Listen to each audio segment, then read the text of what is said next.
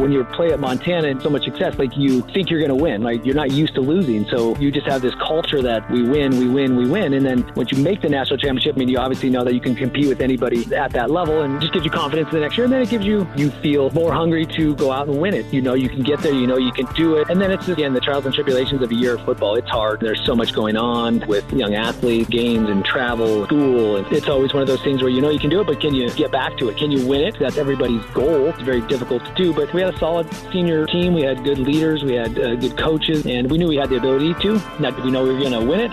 No.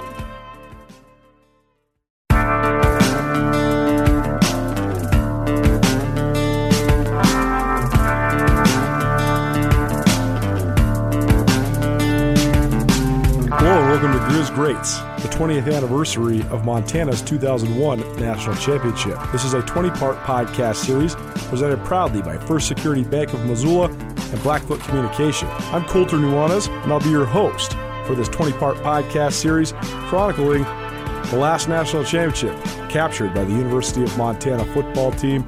In this episode, we'll feature Vince Huntsberger. He's a safety from Libby, Montana he was a senior on that 2001 national championship team, a two time Big Sky Conference defensive MVP, the runner up for the 2001 Buck Buchanan Award, the leading tackler in Montana history with 469 total stops, including 265 that were solos. That includes the playoffs and numerous All American honors in 99, 2000, 2001. He was a team captain, a three time All Big Sky Conference selection, four year starter, and he went 45 and 10 in his Grizz career with four, count them, four Big Sky Conference championship rings. And oh, by the way, he maintained a 3.87 GPA, majoring in biology and pre med. He was also a three time academic All American and a national finalist for the William B. Campbell Trophy, given to the National Scholar Athlete of the Year each year back during his senior year. Vince now is a doctor in Sandpoint, Idaho, and uh, one of the most accomplished men that you'll find from this 2001 National Championship team.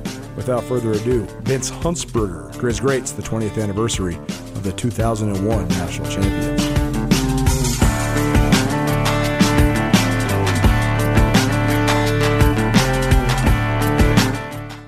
It seems like just yesterday and a lifetime ago that the University of Montana last claimed a football national championship. 20 years ago, the Grizz rolled to their second national title in seven years behind a Montana made roster featuring some of the most memorable figures in the history of the Grizz. While much has changed with the Montana program and much has changed about Missoula, the one thing that hasn't changed is the trust folks around Montana can have in First Security Bank. First Security Bank has long been one of the fiercest supporters of the University of Montana and its awesome sports teams and First Security Bank is proud to support Griz Greats, the 20th anniversary of Montana's 2001 national champions, a 20 part podcast series with interviews and memories from that unforgettable run by the Grizz two decades ago. First Security Bank, proud supporters, ESPN Missoula, and the Griz Greats podcast series. Well, happy now for the continuation of our newest podcast series, the newest iteration of Griz Greats. This one, Griz Greats, the 20th anniversary of the 2001 national champion Grizzlies. And crazy to think that it's been 20 years since then. This is a podcast series that certainly has a, a, special place in my heart because growing up in Missoula, Montana, I was in eighth grade when this was going down, and I was just as into football as you could possibly be. I don't think I missed a home game. I know I went to a couple away games too, and it was definitely super fun. So it's awesome for me to get to touch base with some of these guys that played on that football team. And this next one, he was one of the best players on that team, one of the best leaders on that team as well, and a guy that I know is a very popular name around the state of Montana. It's Vince Huntsberger joining us here on Griz Greats. Vince, thanks so much for being with us, man. How you doing? I'm doing very well. I'm very proud to be joining you and getting to celebrate the 20th anniversary of our 2001 national championship team. Well, let's start with the here and now before we talk about some great memories. Just give people an update. What's going on with Vince Huntsberger? I know it was well chronicled that you were on your way to maybe going to med school when you were a player here at Montana, but it seems like you've accomplished those goals and then some. So, what's up with Vince Huntsberger these days? Yes, I accomplished those with. Uh, I ended up in medical school. I actually did take a year off in medical school and actually went and did a, um, a graduate assistant uh, football coaching uh, in Central Missouri with the uh, Central Missouri State Mules for one year, and just to make sure that I really wanted to do medicine. And I ended up obviously wanting to do medicine, and and went back into medical school after a year off. and then uh, ended up doing my residency out in the University of Michigan. And now I'm in Sandpoint, uh, Idaho, with my wife Amelia, who's an OB/GYN, and then three kids, uh, Luke and Alina and Levi. So we're enjoying the Sandpoint area and um, all the craziness of raising a family and having two doctors working. I don't even know how you could possibly do it. But I want to ask you about when you were a grad assistant because grad assistant is a grind, man, and medical school is too. But compare and contrast the two because I think people don't realize when you're one of those entry level college football assistants, not a lot of time for yourself. No, it was a grind. Yeah, it was uh, uh, Coach Dave Doeren, who's our defensive backs coach, uh, knew Willie Fritz, who was the head guy at Central Missouri, and so I you know, decided to take the um, uh, year off until I was able to lucky enough to grab one because it's hard. I mean, there obviously people enjoy coaching, and to get into graduate assistant uh, programs is pretty difficult. So I ended up going down there, and yeah, it was uh, you know with recruiting and football and spring ball and weightlifting and everything that has you know going on is and then you're doing classes. So yeah you're very busy most of the days um, you know taken up with all those different aspects of, of running a football team.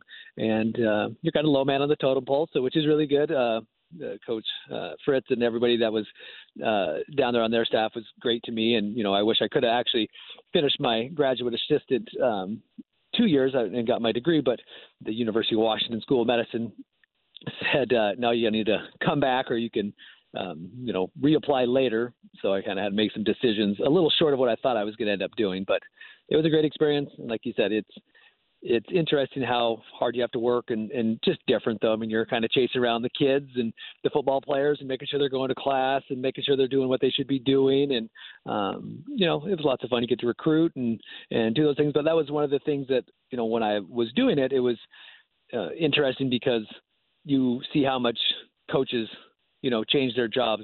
Uh, like for example, most college coaches, but like my cousin Mike Ferriter's down at Idaho State, and you're going to do multiple jobs. You're going to move every few years. It seems like in college football, and I think in the end that was kind of the one thing that I was like, well, I don't really want to move as much as probably required with a college football job, and that was one of the things that really pushed me to going back into medicine and, and kind of uh, not doing the college. And then I have coaching about five years here in Sandpoint with the varsity team with the defensive backs, and then life just got too busy and so couldn't really continue to, to coach at the high school level because the same thing it's just a huge commitment especially in the state of idaho with playoffs and even travel trying to find out of conference games. You know we're traveling to boise eight ten hours we're traveling to wenatchee we went to lethbridge canada. So you're just all over looking for games and and it's very time consuming uh, with the uh, staff meetings coaching travel. And so after after five years of lots of fun, we played one state championship in 2014, which we lost to Bishop Kelly out of Boise, but um, tons of great coaches, a good time, but finally uh, just became too time consuming with our lives. So ended up giving that up too. Amazing the way that college football, the web that it weaves. Two points there. One, you mentioned Willie Fritz, who you were a grad assistant for. He went on then to coach at Sam Houston State. And I covered Coach Fritz several times because there was always crossover with the Montana schools. That 2011 Sam Houston team was the one that beat Montana in the semifinals the last time. The Grizzlies went to the Final Four. 2012, Willie Fritz's team came into Bozeman, knocked out the Bobcats in the quarterfinals. So definitely crossed paths with Willie Fritz. And I actually didn't know this, Vince. I didn't know that you were Mike Ferriter's cousin. I should have known that. Ferriter was one of my good buddies in college. We were at school at the same time. So, ah, funny that you guys have some family ties there, but uh, Grizz blood, I guess, runs deep for you guys. Yes, it does. Yeah, he's my first cousin. So my mom, uh, Kate, and his dad, Mike, are uh, brother and sister. So that's we spent a lot of time growing up together and playing football in the front yard of both of our houses and, and getting in trouble. Uh, he was a little younger, so uh, I was uh, Mark, his brother, uh, and I were a little closer to age, but obviously still lots of running around and, in games and lots of holidays and weekends and go to our uh, family lake uh, cabin up at Echo Lake outside of uh, Georgetown. So spent a lot of summers uh, hanging out and and uh, enjoying the the Ferriter crew. Well, let's take it all the way back to your high school days. Growing up in Libby, what do you remember about those days, and what do you remember about so, sort of the foundation that was laid from a football perspective? I mean, was was football an emphasis when you were growing up? It was. Uh, we didn't have football as a Pop Warner league though, so we did all kinds of sports. I mean, I played everything: soccer, bowled. Um, we played t-ball. Uh, and you really couldn't get into football in Libby until seventh grade. So, once you got into um, the junior high, then you could start uh, football. So, I started in uh, seventh grade, which I think, from a tackle standpoint, that's seventh, eighth grade is, is reasonable. I think, um, you know, tackling at a really, really young age is maybe not the greatest thing for for kids. A lot of obviously places do the Pop Warner and tackle, but I think my given experience of of not starting super early in life. Uh, didn't have any you know negative impact on my future career as a football player. And uh yeah family a lot of my uh uh uncles and, and relatives have played football uh you know growing up in my mom growing up in butte and having lots of uh, uncles that played at butte central and played beyond in college. And uh um, you know, one my uncle Dennis was drafted to the NFL by the Packers, so just a big uh, family involvement with football more than anything. And then just loving sports. I always grew up playing whatever I could play. So it wasn't always just football. Again, when I was younger, I played whatever I could play, and I always had a ball in my hand and just really enjoyed sports. And they were lots of fun for me and, and gave me lots of uh, obviously different aspects of life um, that have helped me. But uh, and then football in seventh, eighth grade, obviously loved to play it. And then I'd always go to a camp in the summer. Uh, we had a good tight unit from high school that you know kind of through all the sports uh, played uh, with uh, those uh, players and guys and, and, had a great time uh, playing high school uh, sports. And uh, again, just huge of what you gain from those, but tons of fun. we lost to Butte Central my senior year um, in the first round of the playoffs, and we hadn't been in the playoffs in about 10 years. So it was a great accomplishment for Coach Gruber, our head coach, and our team. Uh, then and then um, a couple of uh, future players. Dan Orzati was on that team, and I got a big hit on him, so that was uh, uh, nice to to be able to rub that in Dan's face a little bit throughout the years. And then uh, Matt Hewland was also the running back for the uh, Butte Central that year, and he ended up playing at uh, Montana State. So got to see him further along in my playing career at Missoula, and we've got to play the Bobcats. So yeah, made a lot of great friends. Had a couple of um, the I guess bowl games. Had the East West Shrine game and the the North Dakota Montana game the summer after my senior year, which was great. You get to meet a lot of guys, guys you're going to play against, or guys that played at other, you know, teams around the state and the country. So, you know, great time growing up with football and and family and and everything. And very glad I played. I would definitely support my children playing. And I know there's lots of worry about concussions and other things these days, but I think the uh, safety that we're taking now to keep kids safe and making sure if they do have a concussion that we you know keep them out is great. And uh, again, I would um, definitely have my kids play if they choose to. I mean, I want them to play everything and do whatever they like, but definitely a strong uh, proponent of football and what it does for young people and young men and, and the things it can give you in life that really make you successful. Griz Greats, the 20th anniversary of the 2001 national champion Grizz, presented in part by First Security Bank of Missoula. It seems like just yesterday and a lifetime ago that the University of Montana last claimed a football national championship. 20 years ago, the Grizz rolled to their second national title in seven years behind a Montana made roster featuring some of the most memorable figures in the history of the Grizz. While much has changed with the Montana program and much has changed about Missoula, the one thing that hasn't changed is the trust folks around Montana can have in First Security Bank. First Security Bank has long been one of the fiercest supporters of the University of Montana and its awesome sports teams. And First Security Bank is proud to support Griz Greats, the 20th anniversary of Montana's 2001 national champions, a 20 part podcast series with interviews and memories from that unforgettable run by the Grizz two decades ago. First Security Bank, proud supporters, ESPN Missoula, and the Griz Greats podcast series. And Vince, you mentioned growing up in Libby. You also mentioned your Butte roots as well. Uh, it seems like there's a common element, especially for in-state recruits uh, that go to either Montana or Montana State. That working class background seems to influence you and, and maybe make the, the, the grind that is college football maybe not as much of a grind just because of the way maybe you grew up. Is there a parallel like that for you? And, and how do you think sort of the way that you grew up and where you grew up influenced your mindset as a football player?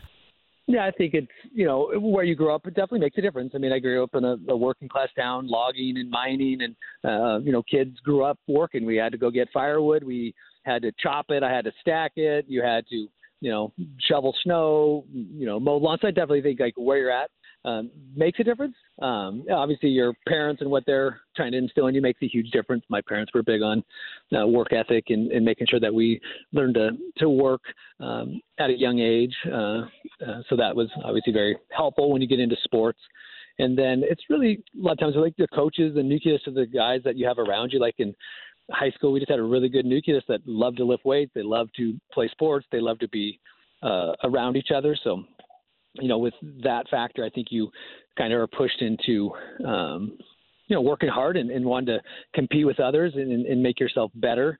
Um, and then when you get into college, yeah, it is a job. I mean, you're working 35, 40 hours plus school, weightlifting, all the things you do with that. So you really have to love it. I mean, again, whenever I talk to a young person, if they're thinking about playing at the next level, of sport, whatever sport that would be, uh, you just really have to like it and love it actually, um, because it's so much work um, that you know. For me, it was easy because I really enjoyed it. I enjoyed football, I enjoyed school, you know. So it was one of those things where I always like to push myself. So for me, personally, it was um, you know an easy decision to to move on, and obviously getting scholarships and stuff helps uh, because it's such a uh, intense situation when you're playing a college sport. And again, that's at any level. I mean, you're there to to play. The coaches, it's their career. You know, they're trying to get the most out of you. Um, so for me, yeah, growing up in a in a you know a family that pushed hard work, and then in a community that was kind of surrounded by people uh, working hard, um, I think helped me in that aspect of life with football, and then you know moving on to the college level. Did you grow up following college football, and if so, did you grow up following the Grizz?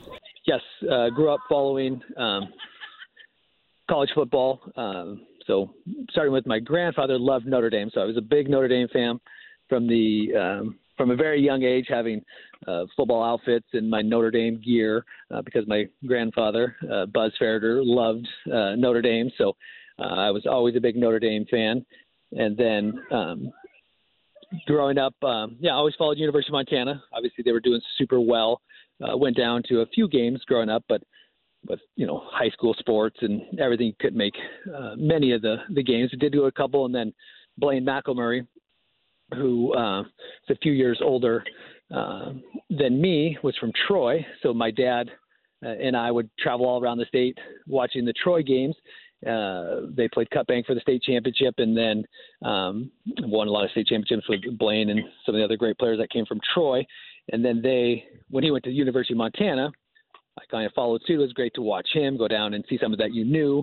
Um, and yeah, just following Montana as successful as they were was great. But then Greg Salo, one of my coaches, um, just before I started high school, but his son Steve Salo and them family friends, and then he took the defensive coordinator position at Montana State University. So I actually followed Montana State too. And when I was, you know, coming out to uh, coming out of high school and, and getting looked at to play college football, it was a very difficult decision because University of Montana was great. They'd had tons of success, but um, Greg Salo did a great job of recruiting me and trying to get me down to Montana State. And the pull for being an engineer was also something I thought about doing. So it was a really difficult decision for me actually to choose University of Montana, given the recruiting that Montana State did. And um, obviously, I'm very happy that I went to University of Montana. It was a great fit for me, and uh, we had lots of success. But it was a difficult decision coming out of high school. Do you remember the recruiting process? I mean, do you remember specifically which coaches were recruiting you? And do you remember the definitive reason what ended up making you choose the Grizzlies ultimately? Yeah, so you remember. So Coach Cockhill and Coach Dennehy came up to my house um, in Libby and recruited me. Greg Salo came up.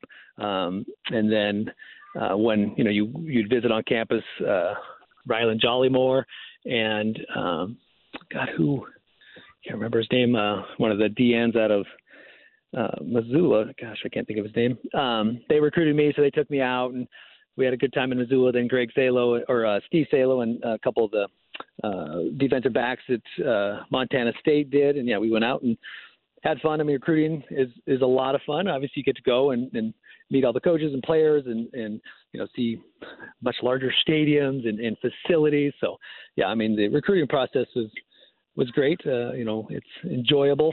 Uh, I didn't get overwhelmed. I think in today's world, some of it's overwhelming for some of these, uh, you know, recruits. I think it's social media and, and just so much more ways to, to contact people. Uh, for me, it was it was enjoyable. I had liked it. I hope kids today that are getting recruited are enjoying the process because for me, it was it was lots of fun to to be able to you know have someone look at you and and say hey we think you're right for us and and you know we appreciate your abilities um, so yeah, I I really enjoyed the recruiting process, and yeah, I, I remember everybody that helped me and and um, was a part of the the process to get me there.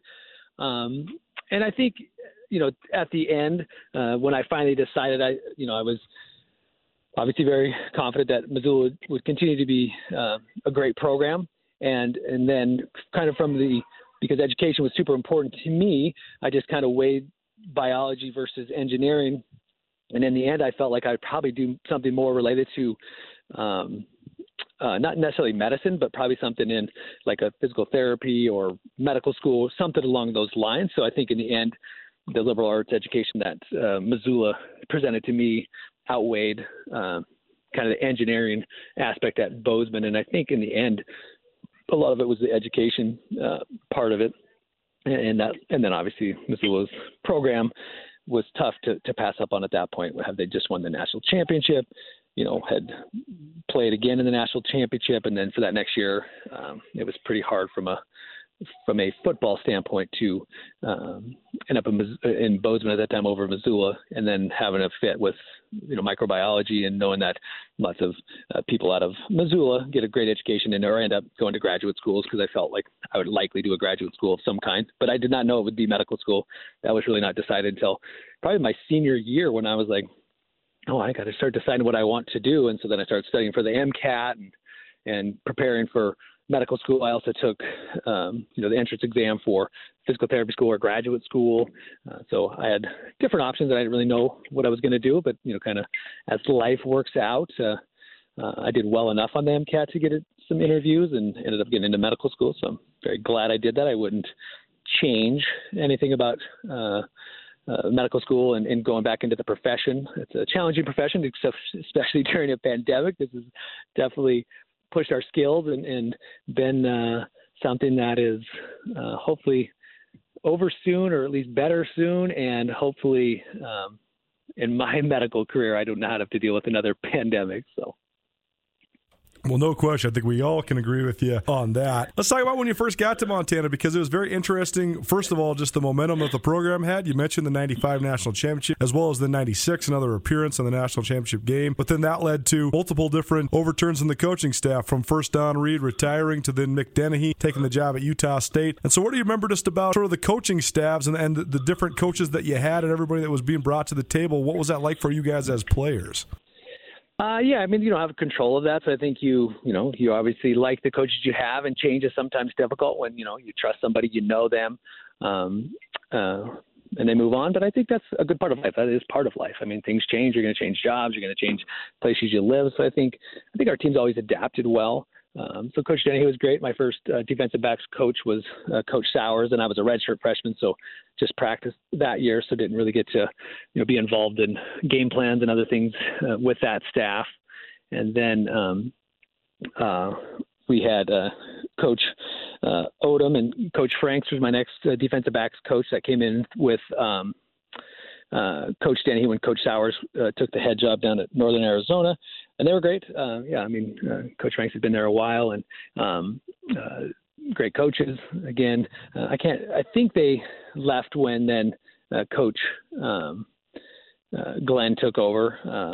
and then Coach Glenn took over, and then brought in Coach Breske and Coach Doeren, and so they were great. Um, you know, the package they put together for for us was great. So it was um, great to be a part of the program. I mean, they obviously uh, did a great job. They brought in uh, a great scheme, and then sometimes you get lucky because the scheme works well for you. So for me, it was a cover four, kind of a heavy run.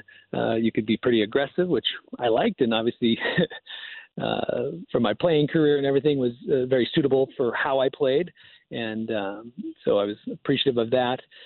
Um, so yeah, they were both great coaches. I mean, the head guys, Coach Dennehy and Coach Glenn, both great. Very different, like most things in life. Uh, you know, they they weren't uh, similar coaches, but both did a great job. I mean, both did a great job of recruiting, did a great job of keeping kids uh, as best you can when you're dealing with 18 to 22 to 23 year old kids in line to keep them keep them playing, keep their um, you know, their focus on the games, and and we were very successful. So I mean, it always helps when we come into a successful program, and all the coaches that I dealt with all continued to be successful.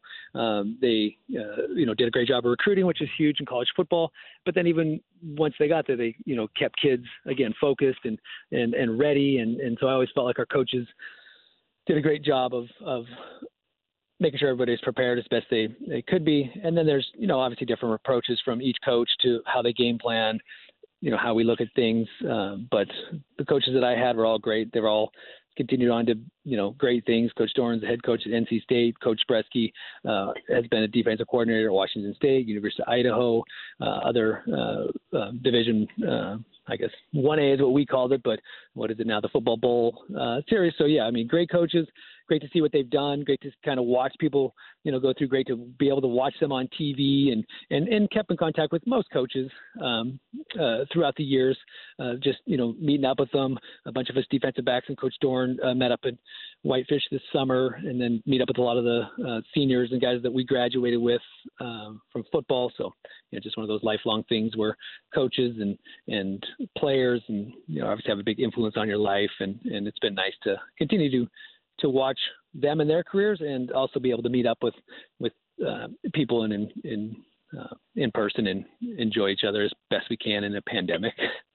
Well, let's talk about your first couple years at Montana because I know it's always a learning curve no matter where you come from, but particularly from a small town like Libby uh, to join a Division One football team. But you seemed to acclimate pretty quick right away, and you were playing a ton of football pretty much right out the gates when you first got there. So, what do you remember about just the, the sort of acclimation to college football? Was there anybody that showed you the way, or anybody that was on the squad that sort of you looked up to, or that mentored you, or, or on the other hand, maybe you know, gave you some tough love, taught you the, the the hard way that college football can go sometimes? What do you remember about your, your early days? At Montana?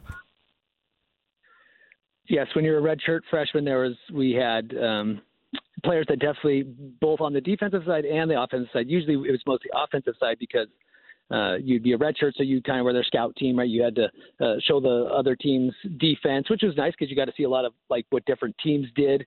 And I always liked, you know, watching film and, and studying, and enjoyed the kind of the X's and O's of football. So for me, it was fun to be able to say like, oh, this is what this Idaho State or this you know team does, and, and get to run their different types of uh, defenses. But yes, when you're going against you know a team that had won the national championship and then had you know just lost the national championship the year before, um, so you have very very good players and very that the year you were there, there were still a lot of uh, seniors that were still um, you had Remington and, and Jake Dennehy, and so uh, from the defensive side, but the offensive side, great players, and yes, I mean you're coming fresh out of high school, so you're not really knowing what to expect. And most of the the players had been playing for four years. They'd been lifting, training. You know, they had done um, so much to prepare themselves, and then great players, obviously winning national championships and, and runner up. So they would definitely put us in our place make sure that if we did make a good play, that the next time we did not make a good play because they're all out to get us. So you kind of had to make sure if you were going to make the big play or you were going to do something that you were ready to have about five guys come at you the next play to make sure that you didn't make them look bad uh, for the next play. But um, again, they were all great. I mean, it's football, so it's competitive, it's aggressive. You know, I never had a, a point in time uh, where I ever felt you know, like, oh man, this the person's stepping over the line. I mean, there was definitely some pushing and some, um, you know, don't make me look bad, redshirt freshman, and then even going through the to the next year, uh, it's really about timing. And uh, when I came as a redshirt or a freshman or however you say it, my first year that I played, that spring, it was pretty much all freshmen and sophomores going for the starting positions. All the seniors had graduated, and so it was a bunch of young uh, football players that were vying for the starting positions. So in that sense, I got lucky because I didn't have like a Blaine McElmurry or a, you know the Jake Dennehy's or Remingtons or other players that were so good in, in the past uh, that had played so much. The the guys that were there were, were good players, but you you were on their level of competing uh, with them, um, and so it ended up competing, doing well. Glad the coaches gave us all equal opportunities and and um, and end up winning the the starting position. And you know you don't know that coming into it. I mean you just work as hard as you can. You play as hard as you can. For me, I always try to study film a ton and talk to the coaches and and and try to get an edge wherever I could. Um, and so I, you know, I knew the playbook inside and out. For me, that was huge um, because again, I wasn't always the fastest guy, but I definitely watched a lot of film, and you know, I knew my kind of my limitations, but I also knew where people were going to be in you know different tip offs for play. So that for me in football was was super helpful. Be able to use my brain to kind of give me that edge was it was what you know I had to do. And then you know, once I got the starting position, um, I wouldn't say there was anybody that really inspired me in the um, in the moment of like playing. Like again, you're kind of in there doing your best you can. Like Blaine McElmurry again, and the guys that came uh, before me, that you know Tim Hauck and all those people. I mean, so many good athletes that have come through Missoula and then played in the NFL or or um, you know just had great careers and and and went on to other things in life were an inspiration for me and and you don't know again coming in of where you're going to be. Uh, you just work as hard as you can. You do the best you can. Uh, obviously, for me, working hard and, and watching film and, and doing all those things led me to be able to start as a freshman and and then basically start the rest of my um, uh, career there, which is great. Never expected, you know, again coming out of high school and things. I don't think I could have predicted that. You wouldn't know, um, but you know, obviously getting that opportunity and then taking advantage of it and then proving that you're able to you know compete at that level was was great. And the coaches gave me an opportunity, and you know throughout my four years, it was it was great. But it's also who you play with too. I mean, I always say it like football is a team sport. It's one of the best team sports, and so the people around me, the coaches around me, you know, strength training staff, uh, everybody was great at Missoula. I mean, we'd had a great culture, a great tradition, and that just continued in in my career and continues today. I mean, they have a great team, you know, always competing for a national championship about every year we're there. There's been some down years, which is going to happen, but um, for the most part, always super competitive. Obviously, the facilities are top notch now, keep getting better, which is great for recruiting and bringing kids in and, and getting the best talent in the area. Um, so it's, uh, you know, very happy that I got the opportunity. It's great that the the system led me to to kind of play the type of football that I wanted to. Every year I was there, every coaching staff that I had from a from the defensive coordinator to the defensive backs coach really played well into how I like to play, which you don't always get that. I mean, sometimes you play in a three deep system or a two deep system, and and you're playing a lot of over the top and, and a lot of different types of coverage. But uh, we didn't have that, so very glad that I was put in the system that I was put into because that had a lot to do with my success. Griz Greats, the 20th anniversary of the 2001 national champion Grizzlies, presented in part by Blackfoot Communications. At Blackfoot Communications, our mission is to connect people, businesses, and communities to their networks in Montana and beyond. Through Blackfoot sponsorships, local ambassadors, and public programs, we support initiatives such as the Emergency Broadband Benefit, fiber deployments, and community events. For information on our commitment to improving our communities with fast, reliable, and secure internet access, go to blackfootcommunications.com/news.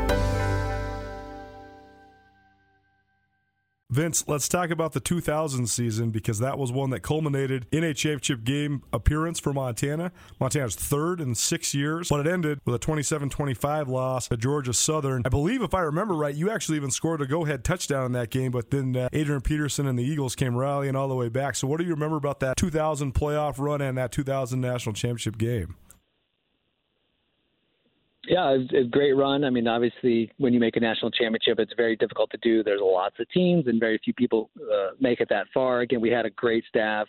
Coach Glenn brought in a great offensive staff and defensive staff, and we were all clicking. I mean, you have to be clicking in. You got to get a little lucky. When you look back through the season, there's always a few plays that seem to go Montana's way and still do today, where you know, is it luck or is it just because you work hard or is it the fans? You know, all the different aspects of, of football that, uh, especially at Montana, that you get these breaks and they go our way. And that's, again, part of being a good culture and a good team and a little bit of luck.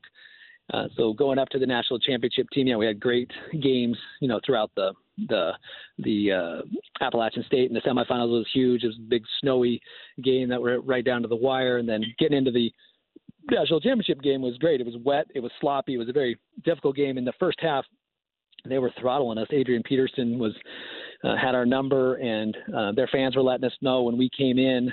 Uh, there was lots of heckling and and getting on us, and then you know Coach Glenn at halftime was just like basically quit complaining. You know, you guys got to stop. You know, complaining to the refs. The, the coaches have to stop complaining. Like you have to do your jobs. We have to, you know, get back in this. And we came out second half as a different team. Uh, I think the rain might have let up by then a little too, which helped them because they were, you know, a triple option run team.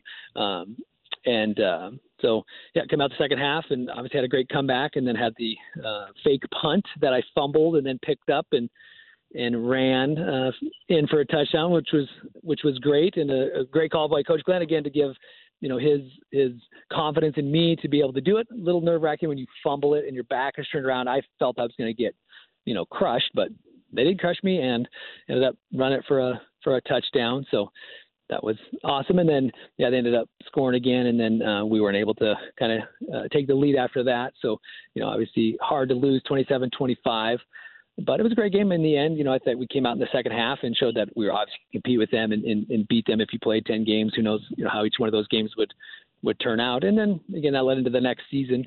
Uh, you you have confidence. You know you can play with the best, um, and you know that obviously helps you move forward. But as you move through that season, like any season in college football, it's just hard. You got to kind of get lucky with injuries, and hopefully nobody has any you know season ending. And, and there's always going to be dings, and people are going to be sore, and you know when can they play and not play. And then you always have those five or ten plays that are huge through a season that you know, they go your way and you win them, they go the other way, and you know you might lose a game or two. So, but Montana's always found a way, you know, throughout the years uh, since I've been watching them, since Coach Read uh, took over the program in the mid '80s, to to find ways to win, to be successful, and and have a culture of winning, and having a, a fan base now that gives us a huge advantage. I mean, anytime someone comes to Washington Grizzly, I don't know how many guys throughout my life since playing college football have been like, hey, I played in lots of other stadiums, but like Washington Grizzly with the fans right on you and has, you know, how um, intense they get uh, is is loud and is is crazy the crowd that they've seen at any, you know, other uh, large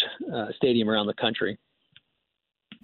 It absolutely is. The acoustics, the setting, all of it, and the, just the rabid nature of Grizz fans, too. I've been all over the country now in my 16 years doing this professionally, and uh, hardly any place compares in terms of pure noise to Washington Grizzly Stadium. So it's definitely a point well taken. Well, Vince, uh, that 2000 loss, though, how uh, a lot of times we see this in, in all levels of sports. When you have the, the loss on the biggest stage, this paramount loss, the guys that return, they use it as motivation. They use it as sort of the, the, the launching board to take the next step. So did you feel that amongst your group, and how do you think the 2000 season as a whole influenced then what you guys were able to put together in 2001? Yeah, I think that's exactly it. I think you're hungry, and I think you also have that. You know, when you play at Montana and so much success, like you you think you're going to win. Like you're not used to losing, so you you just have this culture that's we win, we win, we win. And then once you make the national championship, I mean, you obviously know that you can compete with anybody um, at that level, and lots of the teams in the um, you know FBS or Division One A uh, so yeah, it just gives you confidence in the next year, and then it gives you yeah you you feel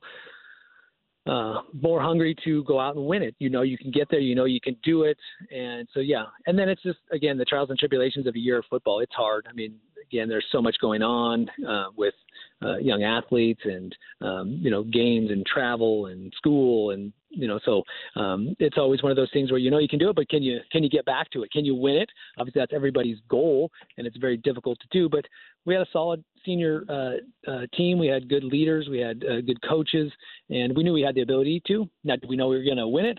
No. I mean i think towards the uh, actually the first playoff game we were playing i can't remember which louisiana team. I think i don't think it was mcneese that year who Southeast Louisiana maybe, and they were actually thumping us the first half of the the game. It was like 20-0 or 14-0, and you know we end up coming back. I think beating them 20 to 14 uh, on that first playoff game, which uh, you know we were down, and again, coaches did a great job of making sure no one lost focus, and we ended up coming back and and having a win. But it's things like that where you get down, and you know the team doesn't start pointing fingers and getting down on each other. We just kind of rethink, adjust. Our coaching staff that I was always with did a great job of adjusting to, you know, what teams came out with because sometimes you watch film and and you think they're going to do this and they don't. So most great coaches adjust really well. You can plan all you want during the week, but if they come out and throw you something different, you got to be able to to to change and be willing to change. You know, you do see coaches around that aren't willing to change. They're just like,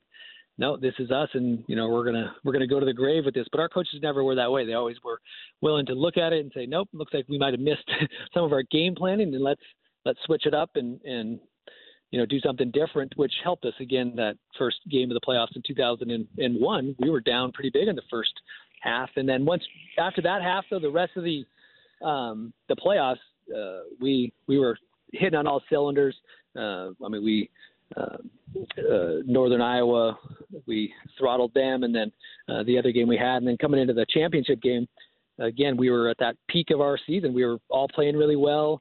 We had super high confidence coming into the game. I don't think anybody there, uh, you know, thought we were going to lose. I mean, you don't know if you're going to win, and they had a good team. They were a heavy running team. Their running back was uh, very good, and uh, we knew it would be a challenge. But uh, we also, as a defense and an offense, were very confident that uh, we would win that game. And again, you don't know that before going into the game, but obviously we did win the game. So Man, you have a phenomenal memory. I can't believe you. I mean, you almost even nailed the score. Northwestern State was the team you were referring to from the Southland, who you guys beat 28 to 19 in that first round. But you're right. Then Sam Houston State took them apart, Northern Iowa. But before we uh, recap a little bit more of that playoff run, Vince, I want to ask you just about the regular season as a whole. Two questions. First of all, was there a moment in the season that you knew you guys had a special team? Because it seemed like you played some close games early and then uh, got some momentum and kind of started rolling people down the stretch. So was there a turning point that you remember? Hey, we we, we might be able to make a run at this thing. I don't remember the exact uh, turning point during the season. Um, you know, I think it was we started off, um, you know, well. We went down to uh, Cal Poly, which was a good team. Then we ended up going to Hawaii, and, and we competed well with Hawaii. They had some great players, um, and you know, uh, they obviously beat us, which some somewhat to do with you go down there with the luau's and you're hanging out at the beach and you're snorkeling and you're like four days in paradise, which is difficult to then go and um, uh, play, but we knew that you know we could compete. We competed with them. Uh, we ended up beating the University of Idaho, which one of our obviously longtime rivals that uh, had moved up into the next division and had more scholarships than us. So that was always a big you know motivator and, and push. And you know throughout the regular season, again, I don't think there was any time that I felt like oh, we we you know made this play and that kind of turned the season around and and we went. I think it was just you know from the beginning of the season and, and confidence throughout and and just you know every time you win a game or complete with a really good team, you just have confidence for the next game that um, you're going to be able to compete and you're always going to have a chance to win. Again, we don't win every game um, most seasons. Uh, there's a few times that people have, but uh, you know it's it's one of those where you just know you can compete. And then you know during a game like you have to play solid, and we play those good teams.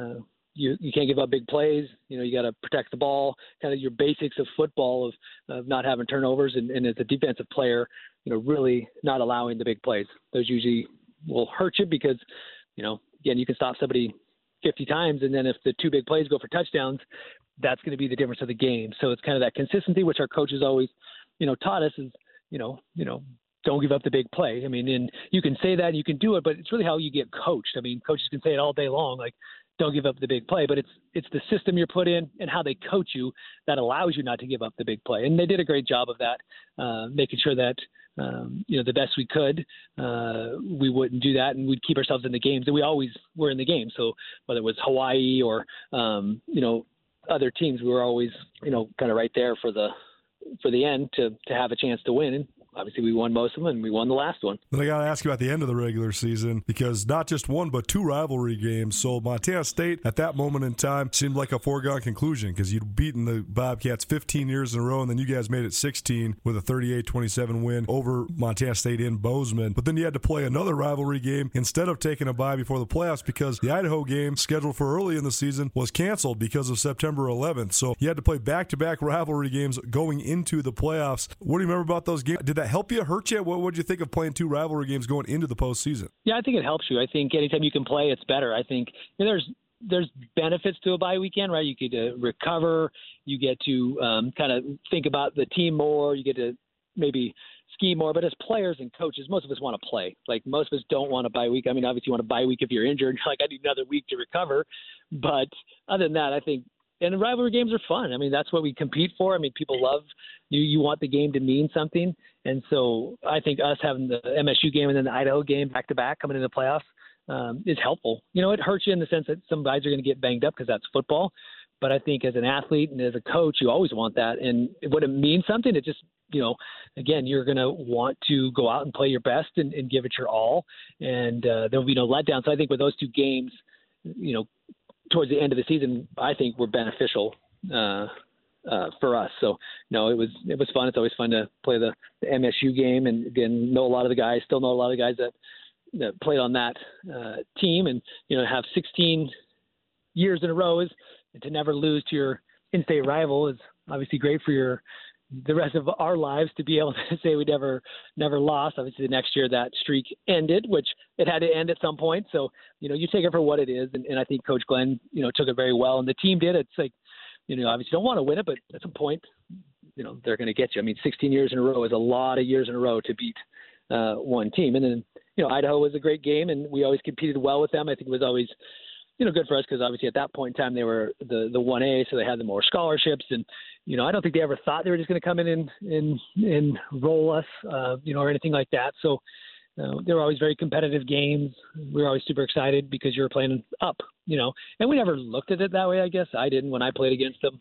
Um, you know, I'm glad they're back down to the Big Sky. I think, you know, they tried it at the higher level, which is good for them. But I, I love having them back in the conference. I think it's super competitive, and and I think it makes the Big Sky a, stronger conference. So, um, no, I think having the two games at the end of the season that were both um, motivators going into the uh, playoffs was beneficial and helped us end up winning the national championship. Well, a double overtime win over the Vandals at home, a win over Northwestern State, like you mentioned, that you had to rally for, a resounding win over Sam Houston State in Missoula again, and then domination of Northern Iowa 38 0 in the semifinals. Uh, reminiscent of when Montana destroyed a Stephen F. Austin team 70 to 7 in the semifinals of the 95 championship to take all the momentum in the world at Huntington, West Virginia. But you guys then take all that momentum to Chattanooga, Tennessee, and uh, a place that you'd been the year before, but you take on a Furman team and the defense, perhaps the arguably, arguably the greatest performance in the history of the University of Montana in a single game. You guys basically pitch a shutout until the very last play of that game, and you walk away with a 13 to six victory. Vince, what are your most vivid memories of that afternoon, and how were you able to execute and play so sharply defensively?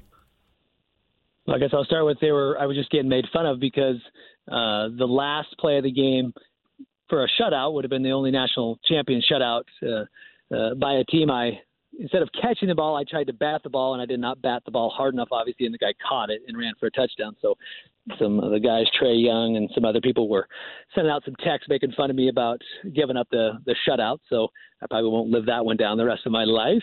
Um, and yeah, I mean, I think the momentum was huge for us coming into that game. Again, we had played uh, Sam Houston and then uh, Northern Iowa, so feeling very confident um, going down to Chattanooga, and we'd been there before. So you know, the year before that really helps you when you're have seen it. It's common to you. You know what to expect.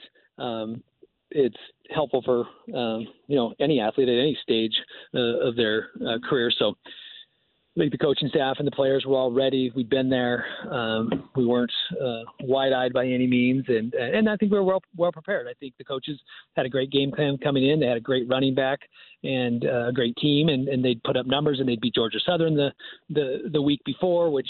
Uh, you know, it's a great team that have been competing for the national championships uh, every year there, uh, similar to us. So uh, I think we just had a great game plan we were ready. No one was, and they didn't throw any, you know, they didn't throw anything different. They they as a team when we started playing the game, you know, they stuck with what their um, game plan was, which was running with their top-notch running back. Uh, Ivory was a great running back, and they um, they knew that, and so they weren't going to go away from that, and we were ready for it. I mean, we played really well, and um, once we then started forcing them to pass a little bit further into the game, that is not who they were, and you could tell they weren't that comfortable, um, you know, with that. So, yeah, I think we were very well prepared. Again, the coaches were ready. We had tons of momentum coming in. We were very confident, you know. So I think coming into the game, um, you know, we knew we had a very good chance of of of winning it, and, and you know, in the end, we ended up winning it. And I think it's just uh, contribution uh, from all the coaches and the players and the hard work throughout the season and and again having that uh, experience from the year before really giving you an edge coming in not being wide-eyed not being um, anxious or uh, you know not knowing what's going to happen I think really helped us a lot in the national championship game. At Blackfoot Communications, our mission is to connect people, businesses, and communities to their networks in Montana and beyond. Through Blackfoot sponsorships, local ambassadors, and public programs, we support initiatives such as the Emergency Broadband Benefit, fiber deployments, and community events. For information on our commitment to improving our communities with fast, reliable, and secure internet access, go to blackfootcommunications.com/news talk about some of the characters that you played with. Uh, who, if anybody, stands out amongst that defense? Because there were so many great players. I know that was sort of Trey Young's breakout year, and he went on to continue to star at Montana and earn Defensive Player of the Year accolades uh, later on in his career. But you know, Matt Steinow, Dave DeCoy, C.J. Pisher, Johnny Verona, Joel Robinson, Calvin Coleman, Tim Bush, all sorts of memorable Montana names. So, uh, what do you remember just about your defensive unit as a whole, and what made you guys special? Yeah, I think that. I mean, you can rattle off the, the list, and, and there's many, many uh, great players. And I think everybody also knew their roles. I mean, that's a huge part. I mean, you can get uh, sometimes with great athletes, um, you know, maybe doing things that they shouldn't be or, or, or doing not following their assignments because a lot of football is assignments. Like, so you can get hurt even if you're a great athlete and you keep, you know, overextending yourself or, or not following basically what the coach is, is come up with. Uh, you know, you can very quickly give up those big plays, and when you give up those big plays, then there's going to be you know trouble on the uh, on the the end score of that game. So I think from a coaching standpoint, they were able to, you know, take a bunch of great players and a bunch of good players and, and get the most out of them. Um, you know, and that's probably the best thing about our coaching staff was like when you have, um, you know, athletes, everybody's at a different level. So you just want to maximize what they have. Obviously, they watched a lot of film on them. They recruited them. They knew uh, to some extent their abilities. But I think our coaches did a great job of making sure everybody knew their assignments, coaching them up as best they could, and um, and then you know maximizing the potential for all of us. I mean, and that's always difficult with with football for like me to be inducted as a you know single player into the Hall of Fame, which is a great honor. Obviously, I love it, but it's it's I guess it's challenging for me to take that because it's there's so many things that go along with it. Like if I didn't have other great players around me, if I didn't have great defensive line, if we didn't have you know all the players that you just mentioned and more, and and even the players that aren't playing. I mean, the scout team guys, the guys that are there every day, like making you better and pushing you and making sure that you're not you know taking the day off is is is huge. So there's so many you know different aspects to it, and I think our teams always practice hard. We always were ready. For me, I, I try not to take you know days off, so it was always one of those things where we're always being pushed. Coaches were always pushing us. We were making sure that um, you know we were we were ready, and I think our coaches also held us to standards. Like I got hurt in the Cal Poly game, and I remember Coach Doeren.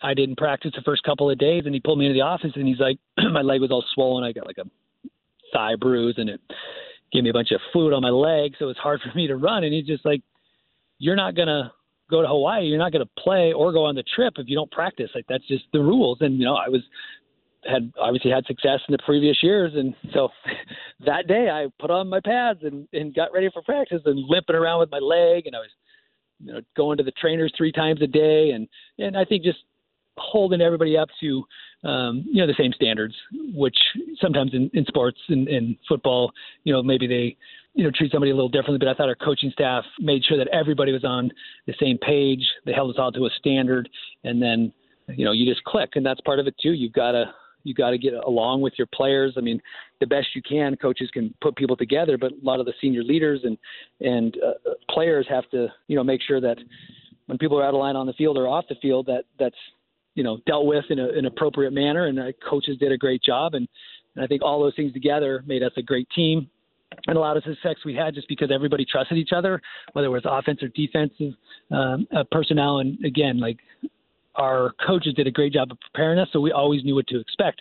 And you knew who had, you know, you might know like somebody was injured or somebody, you know, had a tendency to do this, and so that you could cover up, you know, that aspect of it because that's what football is. I mean, it's it's going to be um, knowing where your weaknesses are because every team has them. You know, every offense is going to pick on your weaknesses, whatever that is for that week. And uh, I think our coaches again did a great job of knowing really where our weaknesses were and where we weren't, you know, as strong against that team. And they did a great job of putting people in the position they needed to be be put in. So it really falls back on a lot of the coaches and and how they knew where to put us, you know, what to do and how to counteract that other team's strengths. But a lot of times it's looking like, okay, well, where are we weakest this game, and where are we going to be able to, you know, support that player? So I think that had a lot to do with it. Well, last couple things for you, Vince. First of all, do you have an indelible memory of that season, or when you think back on it, what do you think of? Yeah, I mean, I think there's lots of great memories. I mean, you can go through every game and think of like big plays, or whether it was me or somebody else, or you know, kickoff returns and interceptions. Um, but when I look back, mostly now it's it's kind of the whole. It's the culmination. Obviously, it's you know being in the national championship and and you know being disappointed when I batted that ball and he returned it for a touchdown or took it for a touchdown. But I don't think there's you know any one play. Again, it's a long season. It was a great career, and like to end your career with a national championship at the college level is beyond what you could expect. You know, looking back on your life and, and going through high school and then through our college years. So yeah, I think it's just that. It's just winning the national championship, being a part of a team uh, at that point in time, and then just knowing that winning and having a culture like that's going to lead to friendships throughout the rest of your life. And so for me, 20 years later, right, still being able to talk to a lot of the guys, meet up with a lot of the the, the football players and, and staff and things like that is it's huge. So it's just one of those things where I'm so appreciative I got the chance and that um, continue to have the relationships that were built through sports. Uh, which I think is huge in everybody's life. And um, I think you know anybody that can be a part of a sport of any sport or anything that brings you together with a, a group of people is is a huge thing. And I would hope most people would be out and be active and, and do things so that they could have that same you know kind of experience in life and, and continue to have it because you know it's 20 years later and again I still get to talk to and be around you know a lot of the people that I played with. Well, great memories, Vince. It's awesome talking to you. Uh, we'll get you out of here on this. You've accomplished a great deal in your life after your football career was over. But how do you think football set the stage for the rest of your life? What did you learn during your experience at the University of Montana that's helped you now uh, rise to such great accomplishments in your professional career? Yeah, I think it's um, probably the failures. I mean, probably playing games, and I remember playing against Portland State. I think my sophomore year and it was a shootout. We lost. I think maybe we won. I can't remember. I think we lost 63, 62 or something. And I think, you know, coming off of like a loss like that, or maybe the Youngstown my sophomore year out of the playoffs, is learning from our failures. I think in life when when you look at the successes of the national championships, it's awesome. That's what you want. That's your goal for that year. But I think for me, looking back in, in football, it's it's those times that you had down games or you didn't play well, and especially in college where maybe you had a rough week at school and you know, uh, you didn't do well on some tests, and then it comes into to football, and and you know, I think learning from those. I think, uh, you know, in life, uh, looking at what we did not that well, and then being able to change. I remember, you know, our coaches coming in, and me as a player being you know, very hungry after these types of losses, uh, so that you're like, how do we get ready for the next game or the next year? How do we work harder? You know, how do you motivate? So I think, you know, just taking those those downtimes and really uh, as a person, as a player, as a coach, uh, learning from those and, and taking those away and saying, how can we do better, you know, next time? I think that's what I learned most from sports is,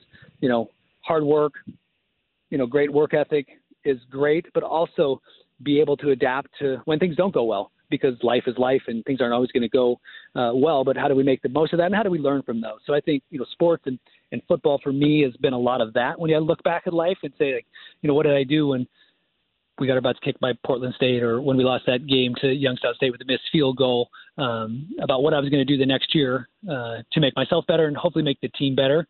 Um, so I think those aspects of, of, a team sport and a sport in general is, uh, and then I think to, to push that into life and medicine and, and my family is, is try to do the best I can, work hard, uh, and then when things don't go my way, kind of look at those mostly to, to say, how do I adjust my life? What do I do moving forward um, to make sure it doesn't happen again or, or at least address it. That was only the second to last thing for you because I forgot. I have to ask you about the one thing that I always think of, besides obviously the great plays and the championships and the awards and all that. But the thing that always comes to my mind first when I think of Vince Huntsberger is the legend of when you got a Heisman vote. So, what was your reaction when you heard that someone had voted for Vince Huntsberger, a Division One AA safety, for the Heisman Trophy? Yes, very surprised like everybody else was. So, yeah, it was definitely like, thank you, uh, Joe from the Kansas City Star, but was definitely not expected and very, very surprising. Obviously, when you get um, the article that he wrote and you know kind of why he voted for me and with the academics and the athletics and you know kind of the his in his mind that was kind of the you know epitome of of college uh, sports and college football, and, and so very grateful. I mean, it's obviously great, and uh, it's I get lots of comments right wherever you go with the world of Google and the internet nowadays. People very quickly you know pick up on oh you were a football player, hey you got a Heisman. Some people think I won the Heisman Trophy that are not that much into sports. I'm like, well I didn't win the Heisman Trophy, I got a vote uh, for the Heisman Trophy, but obviously very grateful that he would recognize me as like you just said, at one double A safety.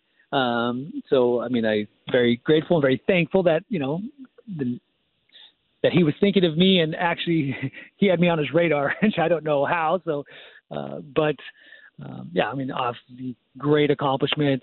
Very proud that that he wrote that article and, and totally agree with kind of how he decided on that. And so yeah, it's one of those very nice um, conversation starters, or it's usually somebody asking me about it. I don't really bring it up, but I do get lots of comments of, about my Heisman Trophy uh, vote. So yes, I'm very honored that he did that, and I was very, very surprised that uh, I did receive that. Well, Vince, this has been outstanding. Your memory is beyond compare. No wonder you thrive as a doctor because I think you remembered everything. I didn't even have to lead a horse to water. You had it all all the way down. But I appreciate the time, man. This has been awesome catching up with you, and thanks so much. And uh, best of luck with everything moving forward. Thanks. I appreciate the time. It seems like just yesterday and a lifetime ago that the University of Montana last claimed a football national championship. 20 years ago, the Grizz rolled to their second national title in seven years behind a Montana made roster featuring some of the most memorable figures in the history of the Grizz. While much has changed with the Montana program and much has changed about Missoula, the one thing that hasn't changed is the trust folks around Montana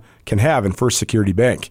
First Security Bank has long been one of the fiercest supporters of the University of Montana and its awesome sports teams and First Security Bank is proud to support Griz Greats, the 20th anniversary of Montana's 2001 national champions, a 20 part podcast series with interviews and memories from that unforgettable run by the Griz two decades ago. First Security Bank, proud supporters, ESPN Missoula, and the Griz Greats podcast series.